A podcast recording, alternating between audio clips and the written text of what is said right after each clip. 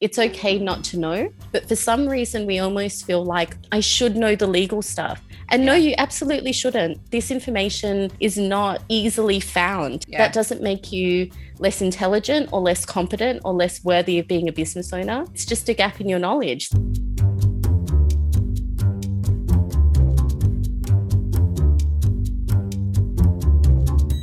Hey everyone, and welcome to the Moneymakers podcast. I am so happy you've chosen to join me today. This podcast is for anyone who wants to make more money without leaving their integrity behind. I'm Ray Dodd, a money and business coach. And my very favorite thing is seeing those who have underestimated themselves or been underestimated by society make more money. I believe we owe it to one another to take the discussion around money far beyond manifestation and money blocks and to get into what's really holding us back from making more money. So let's dive into this week's episode. I have got such a treat for all of you today. The wonderful Ingrid Fernandez is joining me, and I can't wait to share all her goodness with you all. Ingrid is a commercial lawyer. I'm going to let you explain what that means rather than me trying and just totally getting it wrong. But she swapped the big law firms for work with entrepreneurs and small businesses. How long ago now? Well, I started my business just over three years ago, but I started with small businesses about four years ago. So when I had just after I had my second baby. it feels like it was like I keep saying this because Ingrid's been a client of mine on and off for like a really long time. And I remember saying to another client of mine at the end of 2020, I was like, So you've been doing this, the, your business for like what, two years, three years now? And she was like, No, Ray, I started at the beginning of the year. It's 2020. I feel like you've been like we've known each other like 10 years, but it's just that we know each other through 2020. She swapped that, the big commercial stuff, for working with small business owners about three, four years ago. And what's lovely about Ingrid's work is that she makes law easy, stress free, and I dare I even say it, enjoyable. I remember when I started out, and I'm sure lots of you will relate to this who are listening. It was terrifying to me, all the terms and conditions, and what if I got it wrong? And it was one of those really big, like I would say, money and that stuff felt really terrifying, really terrifying. And then I found you. And in fact, I found you because you became a client. I wanted to tell this story. So Ingrid was a client of mine. She joined, did you do an e course first, then join the group course? Yes. Yeah. Yes, yeah. When she signed up for the group course, she went, We were in a room together because I used to do these day retreats back when we could meet people. And she put her hand on my knee and went, We need to talk about your terms and conditions. and I was like, Yeah, fair. That is fair. I don't even know where I got those initial ones from. So if you're listening to this and you're like, Oh God, I'm hoping first of all, well done for even clicking on the podcast episode because I know that would have been probably a hindrance to me. But secondly, Ingrid's your person. She will not make you feel scared of it all. Welcome to the Moneymakers podcast, Ingrid. Thank you so much. It's very exciting to be here, being a client and a fan and a follower. It's lovely to be on here. Unfortunately, Ingrid's joined me on a day where I've got makeup in my eye and my eyes are having an absolute meltdown, which is what partly what was making us laugh because it just looks like I'm sobbing. My eyes It does. And it sounds like it. It sounds like I've given you a legal beating before we hit record. And now I'm we're like, chatting through it. I think I just got a little bit of uh, foundation in my eye because before we came on, I was like, oh my God, I'm just going to quickly put something on. And clearly I've whacked it in my eyes. Tell us a bit about what made you decide to move from the corporate side of lawyering into the space you occupy now. For me, I had just had um, my second son when I started the business. So before that, I had had about two and a half years off because I'd had two babies and I hadn't gone back to work in between. And what I'd been doing before was working for an NHS trust, and I had been negotiating commercial contracts for clinical trials, all very relevant to Oh, wow, I state did of not the know world. that. Yeah, at the moment. You know, it was a really amazing place to work because I was actually part of something that was making a difference. And, you know, mm. it was amazing. It was really Yeah. amazing to be part of. But on the flip side of that, after I had two young children, I just couldn't really see how I could make working how I had worked work with the way that I wanted to parent. And I know a lot of parents do it, and I've got mm. nothing but respect for anyone who can do that in employed work. I Yeah. think that juggle is just next level. Yeah. But for me, I didn't feel it was available for me then at that Mm. point. But I also really missed lawyering. I just really Yeah. missed the work. I miss thinking about that stuff.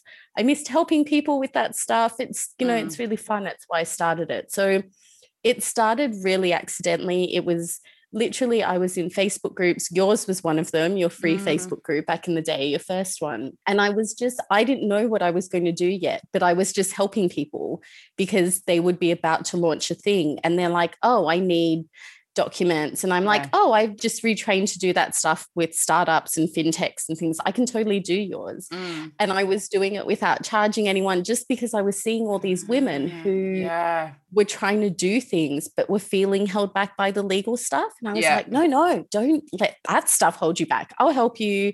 Let's get on with it.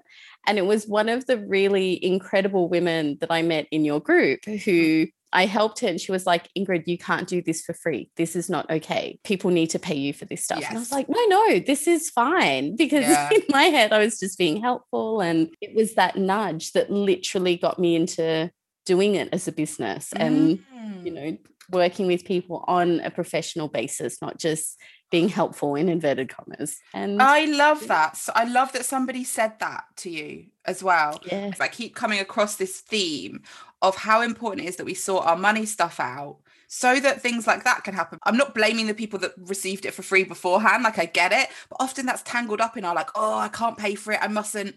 I'm not gonna be able to afford it. But for someone to go, look, we need to be paying you. There's an, an element of not sacrifice, but you know, acknowledging that there's enough to pay someone to tell Absolutely. them up your prices, yeah. charge.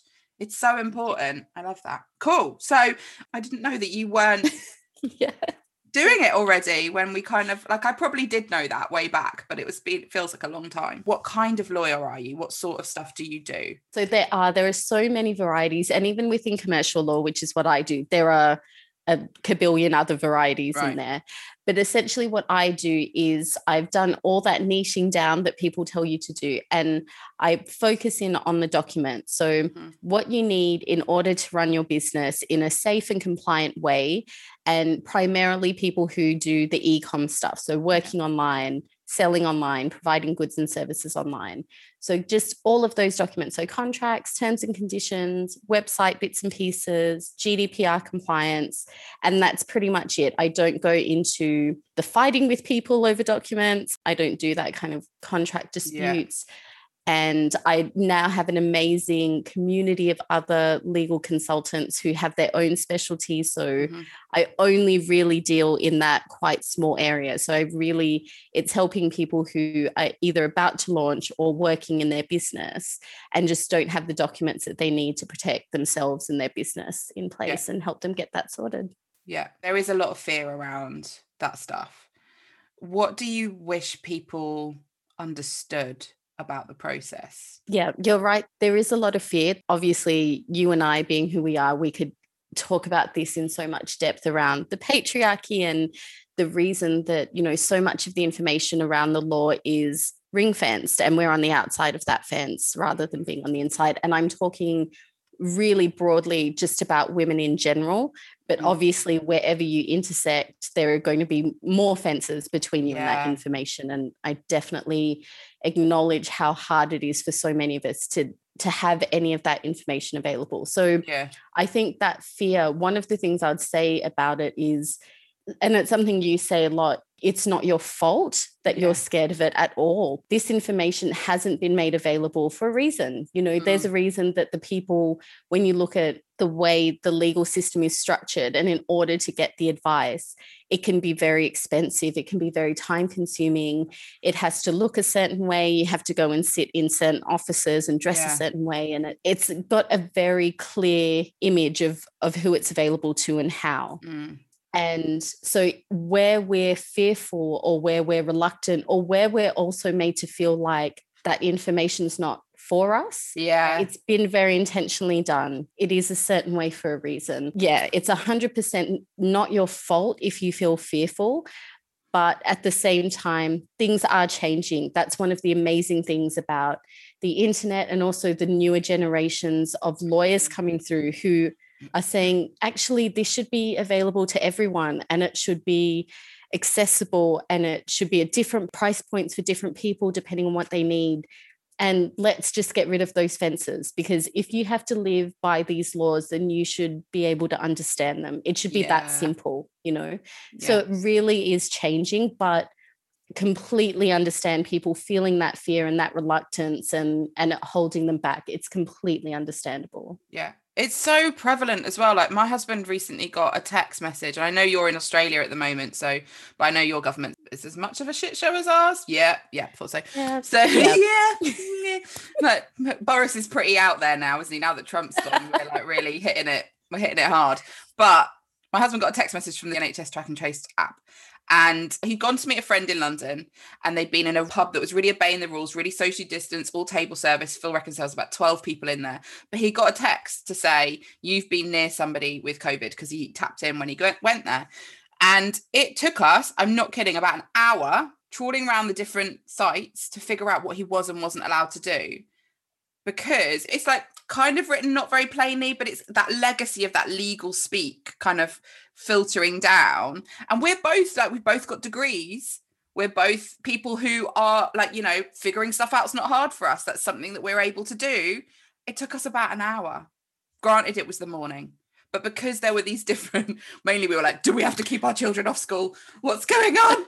but it was like, it was really unclear. And then friends of ours got a similar thing in a slightly different situation. And we were, uh, they completely misunderstood. Again, similar education levels, people who are normally able to figure stuff out, because theirs was slightly different. And me and Phil had done like this hours deep dive into COVID regulations. And Phil said they were like, it's a 35 page document or something. And it's just like, if you don't have access to these things, it's ridiculous. And I have said repeatedly, all we need is a flow chart. That's all we need. Yeah. With the COVID yeah. stuff. Like just like, has this happened? Are you this person? Are you that? Are you that? There you go. This is what yeah. happens. And that would be so much more accessible. So it's so everywhere, isn't it? This kind of like keeping people out of the information they need and then blaming them that they didn't know it. Absolutely. And look, just because it's so interesting you raised that because of the timing of things. So in Sydney, where I am in Australia, we've actually just gone into lockdown. Yeah, um, we're in week three, I think it is, and they're quite they're quite strict lockdown. So the stricter that we've had in quite a while. And what we're noticing, not an expert in this at all, but what we're noticing is that there are different areas of Sydney. So Sydney is quite a big city; it's yeah. huge, and there there are areas of it that obviously have higher concentrations of different ethnicities and nationalities. And there are certain areas that because of the way this information is disseminated, mm. it's not available or accessible to those people. It might be that they're yeah. from non English speaking backgrounds. Yeah. It might be that they don't have access to smartphones that yeah. are going to give them all these alerts, or that it, you know, when we first went into lockdown, I'm, I might get the details a bit wrong, but it was on a Friday. And we found out on the Friday that at the end of that day, we were going into lockdown. So if you don't have a smartphone that's pinging you these alerts, yeah. and if you don't have, you know, the internet at home, which a lot of people don't, yeah, where are you meant to understand that you are now not allowed to leave the house? How will you know this? You it's know, so, so ageist as well, isn't it? Like older people are far less likely. Obviously, there's accessibility around being able to afford that stuff, and then there's just like someone in their 80s is not going to be checking that in that way 70s that's even right. Yeah that's exactly what I, I mentioned that when i was talking to my husband about it i said there's this area of sydney that we're really familiar with because we've got family around that area and it is there's a, a big community of elderly people there. Yeah. and i said how would they even know what they're not allowed to do? They don't have access to this information. And then the policing in that area is so much higher than it yeah. is in other parts of the city. Yeah. But these people aren't given the information to be able to comply. And then yeah. they're blamed for non-compliance. And it's it's so frustrating. And again it's just like you say it's a legacy of that legal system where if you don't tick all the boxes to have access, well, too bad. It's just your mm. fault for not complying. And here are the consequences. And that's awful. That's just. Yeah. And we also yeah. know that if an elderly white lady's seen out and about, she's probably going to ha- be treated very differently to somebody that looks different to her too. She'll be let off in a way that somebody else wouldn't be. Absolutely. Yeah. It's it's awful. It's awful. It's so ah. frustrating. Yeah. Honestly, I think it was Will Smith that said this, but it might just be that it got attributed to him in the way that everything gets attributed to people. Everything's attributed to Morgan Freeman these days. Have you noticed? Like I keep seeing these quotes. I'm like, I'm pretty sure Morgan Freeman didn't say that, but Will Smith, I think, did say like, I think it was about racism. He said the world hasn't got more racist. We've just got cameras. We're just filming it. But the world does feel like we're recording this a couple of days after the World Cup final as well. So the world just feels like I don't know, man. It's just relentless. So for those people that have that kind of very understandable legacy and, and i think it's really important to say as well that that will go from mistrust of institutions like legal institutions the government all of that sort of thing but for very very legitimate reasons all the way to people who I think this is particularly true for women or people who've been socialized as female that it's that thing of like I don't understand it I don't understand it all I'm going to look stupid because I don't understand everything. What would you say to them to do? I mean, other than just contact Ingrid, her email will be at the end of the podcast. But, but in, in the show notes, people in the show notes. But yeah, what what what can they do about that? What's what's the important thing to face maybe in all of that? Yeah. So I think I would say the first thing to acknowledge is that it's okay not to know. I think mm. there are a mm. lot of areas in our businesses where I feel there are so many areas. I think the legal bit's the only bit that I feel really confident and everything else I'm winging. But mm. I think that in a lot of other areas of business, you're not expected to know. So I'm a lawyer and no one expects me to be good at marketing. They yeah. know that obviously I know the legal stuff, but the marketing stuff, I go to marketing experts. Yeah. Similarly with accounting, I am not an accountant. I go to an accountant. But for some reason, we almost feel like I should know the legal stuff. And yeah. no, you absolutely shouldn't. This information is not easily found. It's yeah. not something that, you know, when you're about to start a business, there isn't a whole lot of free, available, and also correct information. Mm. There's a lot of misinformation around. So the first thing to accept is that it's okay not to know. You don't have to be an expert in anything except the thing that's your thing. So for me, I had to accept I don't know anything about marketing. I don't know anything about social media. You know, there are about 30 other things in my business I know nothing about. And that's totally okay when you're starting a business, or even if you're five years into a business. You don't yeah. need to know the legal things. Yeah. That doesn't make you less intelligent or less competent or less worthy of being a business owner. Yeah. It just is what it is. It's just a gap in your knowledge. That doesn't mean anything other than you haven't learned it yet. Yeah. So I think just giving ourselves that space to be learning every mm. stage of your business as well is going to change where you are legally. So yeah where you are at the beginning and what you need in those first six months is going to be so different to five years in. Yeah. And that's yes. fine that you don't know what the differences are because that's not your job to know yeah, that. Absolutely. So I think coming at it with acknowledging that you don't know, mm. letting go of the fear because you know, it's okay to be scared, but also it's hard to fix something when you're scared of looking it in the face. But if you can just acknowledge, I'm really concerned about the legals and whether I'm doing the right thing. Once you can kind of acknowledge that, then you can just move on to fixing it. And whether that's working with a lawyer or whether it can be learning it for yourself. You know, I work with a lot of people who don't just want the document, they actually want to understand what it means. And I love being able to talk them through here's what the clauses mean, here's what the law says, here's mm. what you have to do here's what you can do if you want yeah. to and a lot of people they want that feeling of yeah i really understand it yeah. but other people don't other people yeah. just want to feel confident in their documents that they're secure mm. and that's enough so it's really about knowing where you are in your business knowing what your you know what your knowledge levels are and just being really gentle with yourself you wouldn't expect a non-lawyer to understand this stuff so don't beat yourself up for it. It's not your job to know it. You yeah. shouldn't feel guilty or feel less than for it. And I think one of the things that isn't talked about a lot is that, like, because we think of like um contracts and stuff as protection and all of that stuff but it's also their boundaries aren't they like we have to hold so much information in our head so often but i know for me and I haven't had a request for a refund for years, actually. And I think that's probably since I have more robust contracts in place. So people can go and check what they've signed. And secondly, I know now if that does crop up, well, I'll just like go back to my contract. What do I say? What does it say in my contract that is the process here? And that is such a it's like a standard operating procedure is the way that it would be talked about in lots of industries. But like you look at your contracts, like, well, here's what they agreed to. at the time. And so you don't then need to decide, like, oh, but are they having a hard time? Is there this? Is there that? Is there that? Well, no, they signed a thing. And so that's what it is. Absolutely. This is, it's actually one of the things that come up with a lot of the people I work with. It's, you know, we're taught to see contracts as really restrictive or combative or something mm. negative it's the opposite. It's yeah. the opportunity for you to one have a really transparent relationship with your clients. That's a good thing. Yeah. It's an opportunity for you to put your boundaries into place about how you work and how you don't work as well, you know, yeah. all the things you don't want to do. Yeah. And it also sets out for the client what they have to do and what they can't mm. do. So actually it's just it's the opposite of what it's been sold to us as. Rather than being this awful thing that makes things formal and uncomfortable yeah. it actually just allows us to be more expansive and to relax into that relationship yeah because we both know what the boundaries are we both know what our expectations are we both know how to get out if things go wrong. Yeah. So you can relax into it. You don't have to hold yourself so tight and think oh, what do I do? What if? What if? Yeah. You know, you've yeah. got it all there in writing. You don't have to worry about it until yeah. you need it.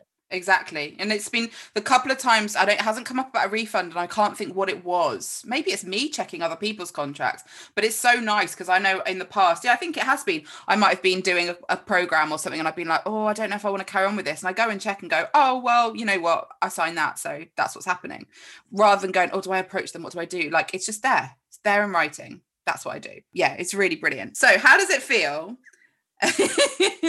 to be like, I feel like, and I've always felt this with your work, that you are gently, because it's not in an aggressive way at all, but you're really disrupting the industry. As you said, are, as are some other lawyers that are kind of coming up the younger lawyers and doing things differently. Like we think we might think of disrupting an industry being like aggressive and like, you know, we're, I'm, I'm really different, but actually you're like the opposite of that in that that you're the more gentle person that it feels it feels less scary to go to and talk about that stuff. How has that felt though? Because you're still disrupting it. You're still, what's the word? I can imagine, and I might be wrong, it could feel quite lonely in that place does it ever feel lonely in that like disrupting of it and doing things differently so to be honest i've i've never really thought i think because like you say the term disruptor is given so many different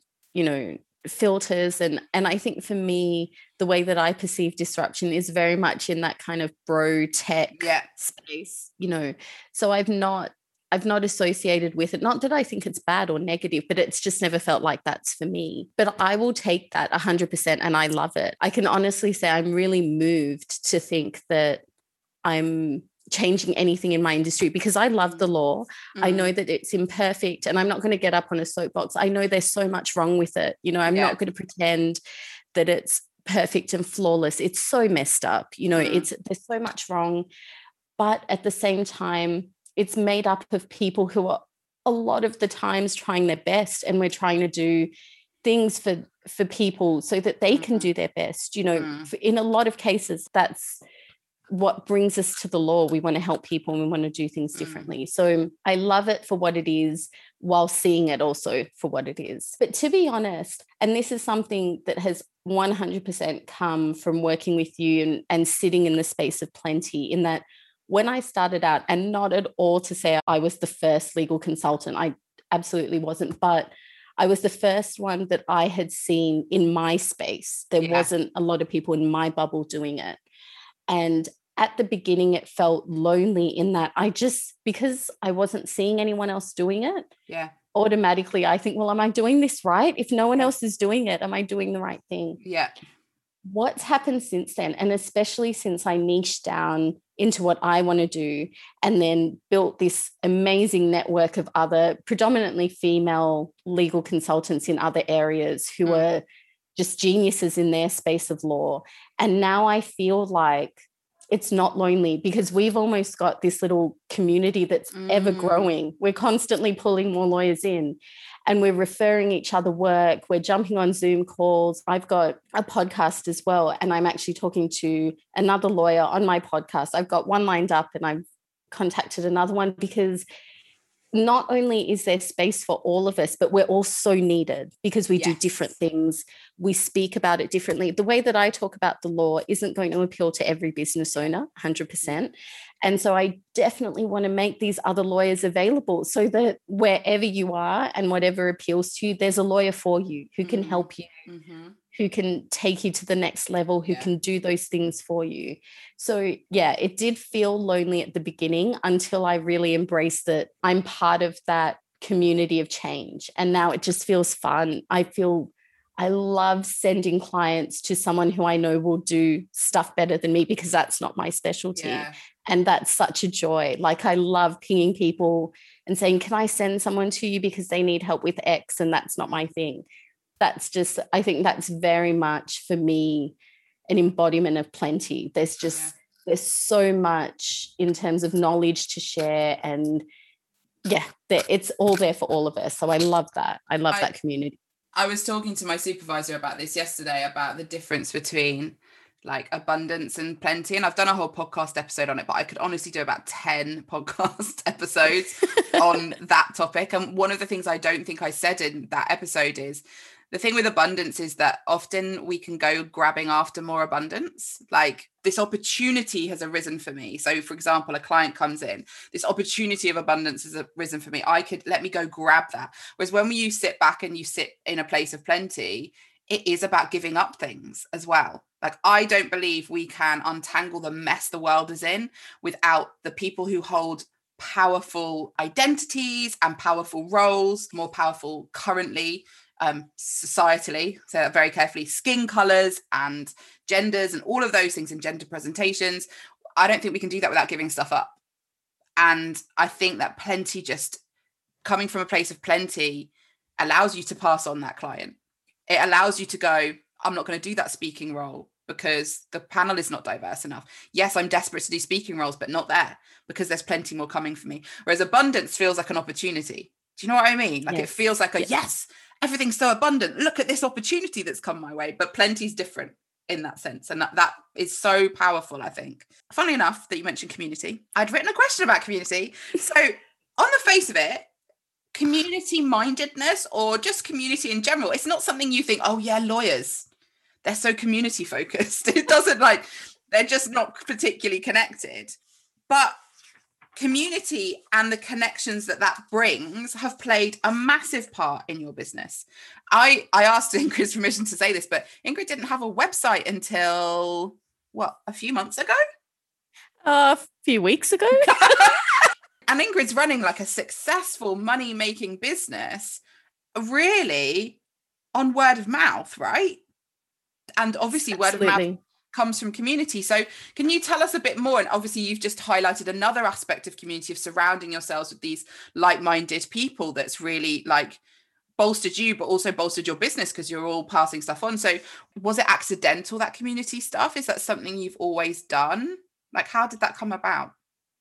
To be honest, it was completely accidental in the beginning because I, so after I had, definitely after I had my first child, and then after I had my second as well, I was so lost in motherhood.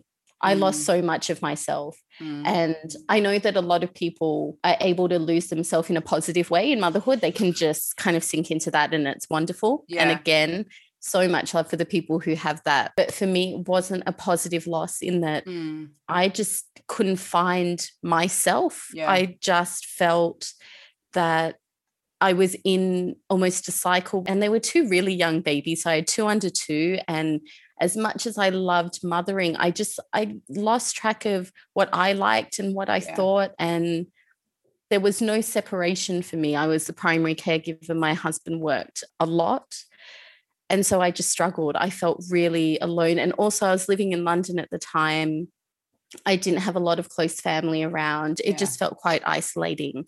And so the communities, there are two. One of them was your Facebook group, and the other one was doing it for the kids, another Facebook group. Mm. And I joined them not even thinking about the business side of things. I was just a person who was a mother and completely no idea how to make that work with working. Mm and all of that you know it was just spaces where i could talk to people about not not only parenting, about Yeah. the other things. And it was just being in those spaces and you know, it's it sounds so cliche, but really going through those similar things, talking to other mothers who were either at where I was or who were a couple of years ahead and could could say it gets better. It gets you know, better. Oh my it- it god, get- yeah. Yes just hearing Yeah. that it's different hearing that you know from people who don't have children who are like Yeah. oh surely it'll get better but Yeah. when you hear it from another mother who Mm. has been through that and survived it and you can see them thriving and they turn around and say this is the hardest bit but it'll get better so for me to have that from other women i was seen in a way that i hadn't been in motherhood Mm, in your Facebook group and in doing it for the kids, which I'm still a part of, I'm still friends with those people who were either at the same space as me or who were ahead and who, you know, reached mm. back for us. And that was literally how it started. And it's from those relationships that I built my business. And something I just want to talk a little bit about, because you mentioned community, was I was, I think, four or five months into launching my business so it was in April 2018, I think, that I launched my business. And in August 2018, that um, my mum got terminally ill. mm, And so my business paused for five months. Yeah. So, because in that time, we flew back to Australia, cared for mum, we lost mum. I kind of sank into grief and mm. couldn't really function. So it was about five or six months that I literally just broke off from my business and I Mm. wasn't doing anything. And when I came back into the world in terms of the bubble of our our business communities, what got my business running again was those communities who were like, "Oh, cool, you're back. Let's talk about what you do." Yeah. here are people who need you. And there was no and i want to be really open about this i didn't have any affiliate scheme or Mm. referral system or there was nothing like that. This was just a community of women business owners who who kind of held space for me to grieve and fall apart and then to come back to my business when i was ready. And they just supported me. They just stood with me. And i can absolutely would not be in business today if it wasn't for those people, if it wasn't for that community who, when I came back and said, Oh, I think I can work again. I'm, you know, I need to, obviously, I need to, but I think Mm. I'm mentally able Yeah. to. And they're like, okay, cool. We'll just start talking about you. And that's literally what they did. They would just tag me in posts or, you know, tag me on Instagram when people were Yeah. asking legal things. They would invite me to speak in their communities. And they just did this to help me and support me. So I cannot speak more highly of community and I would not have a business, let alone a business that's successful. I wouldn't have a business at all No. without my community. So God, Yeah, that, that they- nearly made me have a proper cry as you were saying that. And I think because we're so like on the kind of content creation train that you have to keep pumping out content, pumping out content because the algorithm might forget you, right? If you don't post uh, often enough, the algorithm won't show your stuff to people. But what we forget is the humans that A, you don't even need the algorithm for starters because the human beings have their own algorithm where they will not mention you when you can't be like contacted because you need some downtime and then they'll mention you again and up that algorithm you go that human algorithm. But also we forget that the people behind the algorithm are humans. And so Yeah. you know if they see you know if you've got that community and people start to see and they start to share and tag you like those connections matter far more than if you're pumping out content day after day after day after day in case this technical thing forgets about you because human beings aren't going to forget that's so true. And I have to say, I do. I do all the things wrong in terms of not having a website. I post on Instagram, gosh, like once every six months. I'll go through like a week where I'm very good. And then I disappear hear for six you. months because I just Me too. can't.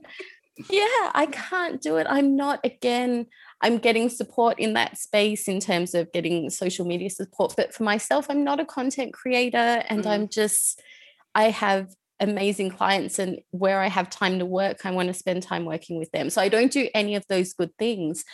But because I have that community and I treat my community really well, we all support each other. I don't know if I got this from you or but it was 100% in your group. We talk about a wall of women. Yeah. And and that's what I have. I Yeah. have this wall of women that we all are just in it together, the ups and downs, the absolute wildness of the past 18 months. And we just we know like you say when people need to take a break we kind of we go a bit quiet. When they're back we just plug their stuff and we share about it and refer them to people and get them talking about their stuff. So having that wall of women i feel like whatever happens in my business i'm not in it on my own. Mm. and that is i think that is such a priceless feeling. It's Yeah. yeah it's very it's very helpful when things feel awful Yeah. And it's also like most of us, I know some people struggle with that kind of connection side. Most of us can do that though. Most of us, you know, you might, like you said about all the things you don't know about in your business, but we know most of us know how to, you know, make friends and it might look different. Like a lot of my kind of wall of women who live in a WhatsApp group, we often joke like we're none of us are small talk people. We are those people who you'll turn up to a party, like a dinner party or something, and we are asking you like, these deep questions like we'll, we dive straight in and we're all those sorts of people and that's how we make friends that's how we make connections. And actually that's what i've done in my business. Like i will talk about the things it's one of the things with the legal stuff as well it's like getting the elephant in the room out and just saying it and i know that that works well i connect with people when i'm in a, in a party situation not that i'm ever in a party situation not covid related just even before i can't remember uh, but even if I was, I'd be the person. I'm in the kitchen or I'm on a sofa in the corner and I'm having a deep conversation with somebody. And you can bring that out. Like it doesn't have to be these marketing tactics and all of this stuff. It doesn't have to be so premeditated. A lot of it is just stuff you would do. Like I often say to my clients, like, what happens when you're at a dinner party? What do you do? How do you and and don't get me wrong, I am if I'm at a dinner party where I don't know people, I'm awkward. I'm not the person who goes in and is like, hi everybody, let's all be like I, I'm not that life of the party person, but I find I normally, you've heard me say this before, I say something slightly too honest to people and then see how they react. And if they react well, then we can chat. And if not, they'll just be like, wow, I'm not going near her again. She's. That's totally what that's how you do it you weed them out Yeah. that's it you weed out your people yeah That is Yeah. literally how I run my business. yes like it is, I would say that is the core that if you like ask me what's your marketing strategy, it's like I say things that are a little bit too honest, a little bit weird, and either attract or repel people. yeah and i think that's the thing that maybe when you're a couple of years and i i hope this doesn't sound condescending at all because at the beginning of my business i had no confidence to do that but Mm, a couple of years in and i think the people who especially i you know those clients who come back to me as their business changes and want to keep working with me it's because you know i do get slightly too excited about you know gdpr stuff you and- nerd out and it's beautiful. i do Like I you go, you're like, do. oh my god. And I remember like having a session with you and being like, wow, you are really excited. And it's but it's lovely because I'm like, okay, wow, this is amazing. You're so excited about GDPR. yeah i do i can't help it so i really you know i nerd out about it and i get excited about getting people's documents sorted and giving them that peace of mind and so for me i've noticed the people who want to work with me are the people who want someone who's excited you know and who can give them what they need and and feel really good about that. You know for me it's not it's not about a tick box exercise or you do this this and this. Okay here's what you need for me. I'm like so what do you do? Tell Yeah. me. How do you help people? Oh my god i love your business. And you know my discovery calls are terrible because i just want to chat about their business. But yeah. that for me is as I've worked for longer and longer in this business, I'm realizing that's actually that's the only way I can run my business because Yeah. the people who just want a document that ticks boxes and to take that and go and have no interaction it's totally fine if you want that but you won't want that from me because i'm i'm not like that i can't give you that service with me you get chats and you get Yeah. a lot more personality. And I think that is what comes when you do this longer and you realize actually it's okay to be myself in my business Yeah. because the people will like that. it's know. more than okay as well, isn't it? It's absolutely necessary. Like I actually that clicked for me early on in my business. And again, I was talking to my um my supervisor about this the other day. I can't not do it. I am going to be too honest with you. I'm going to, and I'm saying too, like not too honest really, but like some people might feel it is. I'm going to mess up. I'm going to be human. I will not do anything if I put a barrier of perfection in my way or a barrier of presenting myself in a certain way. It will just lead to nothing happening. Nothing would happen because I can't do it. Like my humanness just pops out of my mouth without me. Like I'll often be like, oh my God, like the stuff sometimes, even on our coaching course, so Ingrid's just finished a group coaching course with me. And sometimes I'll be like, why did I what what's wrong with me? Why would I say that? But you're all normally like you all get it. You're all like, oh my god, here Rae goes on one of her weird examples or one of her why is she oversharing like that? It's the same as when I overshare with my family or with a friendship group. It's just, you know, Rae does that sometimes and it's okay and I it think, also gives people that permission to do it as well you know to let out i think yeah. in that group and not to not to share anything that's too confidential but we had such a variety of women but i think we were all able to be quite vulnerable yeah because you know a lot of us and not everyone but i think a lot of us had really awkward moments where we would overshare what yeah. would you know what other people might deem as oversharing yeah. or would get emotional in a particular way or mm. whatever mm. it was. And as soon as you do that, everyone else goes, Oh, okay, cool. I can be me in this space finally. Yeah. Know? Yeah. And yeah. That is really freeing. And I think for me, I give that to people as well when they come to me with their documents.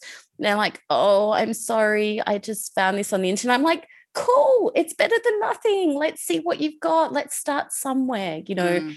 and i think it's that feeling because i find that exciting because i get to then play with documents they can just relax they're not going to be judged they're not mm. going to be because no one should be judging you in your business and again i don't want to be all soapboxy but Do no it. one yeah no one should be judging you for what you are or are not doing as long as you're doing your best yeah you know it doesn't matter so yeah. similarly with your legal bits or whatever it is that you're a bit fearful of or not quite looking at mm.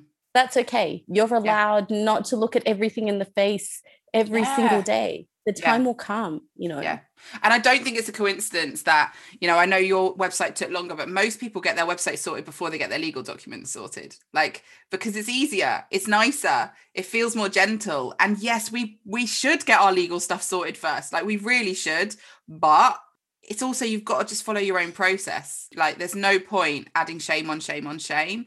Hopefully, some of you who haven't got yours, and I'm once we're done with this recording, I need to talk to Ingrid about an updating of all of my stuff. But like, and that's going to happen. But I hope that people can hear how approachable Ingrid is and know that either contact Ingrid or even contact her. And like she said, if she's not the right person, she'll put you in contact with somebody else.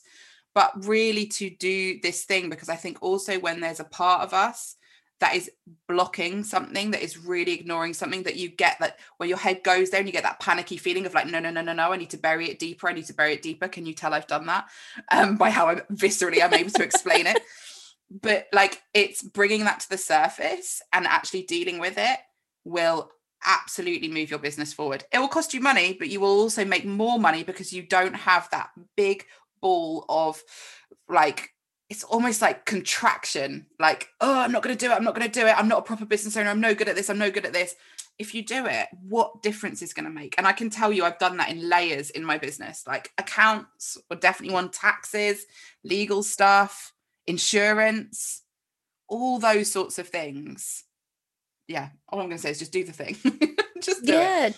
definitely. Just start looking at it. You know, mm. start really gently be gentle with yourself yeah. but just start looking at it because then the more you can release the less it's it's yeah. less heavy it'll feel on you yeah and if you're someone who has therapy take it to therapy too like if you're finding yourself i know like lots of people don't think of that but if you're someone who's having therapy or planning on having therapy and you're putting off big things, people don't bring a load of their business stuff to therapy, but it's it's coming from other places when we do that. Like for mine, it was a deep fear of getting stuff wrong. And I do that nonsensical thing. And I don't think I do it as much now where I think I'm going to get it wrong. So I don't do it at all in case I get it wrong. And obviously, if you don't do the legal stuff, and particularly if you don't pay do tax stuff, like you're definitely going to get it wrong. Yeah, those, and it'll be so much more painful when be you so don't much have. more painful. Yes. Exactly. Okay, so quick fire questions, which I ask to everybody at the end of every single episode. So finish this sentence for me. Money is. A means to freedom. Love that. That I think that's my answer too. Favorite book you've read recently can be any kind of book. Doesn't need to be a business book. Oh, let me. I can grab it. I'll show you because I think you'll be quite proud. Yay! It's burnout. Burnout. So I I was quite reluctant in that. Oh, I don't need this. I've been there, done that. I sorted myself after it. But oh my goodness, it was very eye opening and impactful. Yeah, that was that was a good one. you know, I love that book as well. It's the only self help type book. I've read a few business books that have done it and they are increasing, but it's the only self help type book I've read that actually acknowledges, like, has a feminist lens, an intersectional feminist lens on it, and even calls out self help books for that very thing for not talking about it. And it, that which is just like more of those, please. My goodness.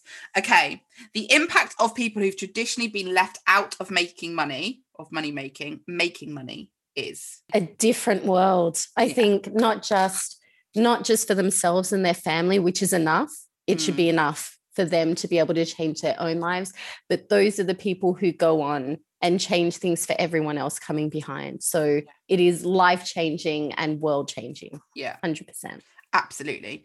All right, slightly slight change of tack here. If you could eat one thing for the rest of your life, what would it be? I've got an almost six year old, so I get asked these kinds of Yeah. questions a whole lot. So I'm I'm Yeah. cool with this. So it's a little bit tricky, and I don't want to get into too much sad stuff. But my mum used to make this very particular kind of curry. So she made like a chicken stew curry. We call them uppum, but they're called hoppers. So they're these little Mm. bowl. Oh, Rae, you would love it. It's like I this would. rice flour little bowl and it's soft in the middle and then it's got this crunchy bit on the outside and you just dip it in curries and it's oh my god it's so good That sounds amazing. they're so Look good at my my face.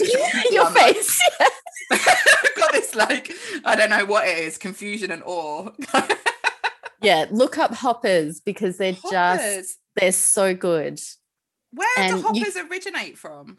Do you know? so they're sri lankan oh, and are they called So- hoppers in Australia? yeah we we kind of know them as hoppers but i think so in my indian background we call them uppum but i don't know if people from sri lanka might have another name for them Mm. that's their traditional name but I think the Western name for them is generally hoppers. And they're, yeah, I can't believe you've never had one. You're a food person. Do you know what? I don't think I've. Oh my gosh, I think this is true. No, don't say this. I don't know if I think can I've hear had this. Sri Lankan curry. Oh, I know. I know. Well, that's the end of our relationship. It's been really good knowing you. It's been it's been a nice four years. we had Sri Lankan friends when I was younger, but I don't think I have. Do you know what? I can't tell you. When I moved here, the biggest sacrifice we I made really was the takeaway food. It is terrible where I am. We've got Indian curries, but I'm using Indian generically on purpose because they're they're all right, but they're not. We don't even have Thai. We don't even have a good Chinese. Like it's bad. It's really bad. Yeah. That's over. Let's just end it. compute. I don't. I'll probably go downstairs and Phil will be like, "You've totally had that." I, but I don't. I really don't. Anyway, I'm gonna fix that. I'm gonna go to London ASAP and do that. Um, maybe I'll buy Phil a cookbook. I don't make any food. Um. Okay. So last bit. Best bit of money advice or business advice you've ever received. Start where you are, use what you have, do what you can. Mm, That's mine. So for me, it always just brings me back from when I get really overwhelmed by what I don't know and what I can't do. And, you know, where the goals of what I want to do or achieve seem extremely far away from where I am at this point. It just brings me back to it all starts with doing something now. So just yeah. do whatever thing you can and it gets you one step closer. I love that. Thank you. Brilliant human. Thank you. That was wonderful. Always lovely to chat to you. Could you let people know where they can find you and what you do? Absolutely. So the the long awaited website. I talk about this so much because I have this amazing website designer who for three years has been building my website. And it's literally just because of me, it's not because of her. So it's felt like for normal people, website, I know it's still a big deal, but it's not usually this big a deal. But for me, the combination of life events and then visibility issues. I yeah. feel like whenever someone goes on, and you could talk to Amanda about sorting this out for you, like it should do that thing where like confetti comes on and stuff. or like a and they'd be like, wow, this person's really celebrating that I'm on their side. Be like, you have no idea. That's an excellent idea. I think I will do that. Um, so yes, the long, the long delayed website is www.decan dash, so D E C A N D D A S H dot com. Mm-hmm. And on there, you can get in touch with me directly. You can book in a free chat if you just want to talk about where you're at or you have any questions. And also going live on there will be my template shop. So if you want documents, but you're not ready to go down the route of getting them custom made, but you want to make sure you're legally secure, you can pop on and yeah, get a template and pop that on your website and be good to go. So nice. that's the best place. Nice. Thank you so much for hanging out with me. And thank Always. you to everyone for listening as well. Um, and I will see you. Well, I won't see you, but you know, we'll hang out in the next episode. Thanks, Ingrid. Thank you for listening to the Moneymakers podcast. I'm delighted you could be here with me. If you liked what you heard, please do leave us a review. It makes all the difference in getting these episodes heard by more people. A huge thank you to Erin Maguire, who edits these episodes. You can find her details below. And to my team, who do all the hard work in getting this podcast to your ears. You can, of course, find me on Instagram at rae underscore Dodd and in my Facebook group, also called Moneymakers. Thanks again.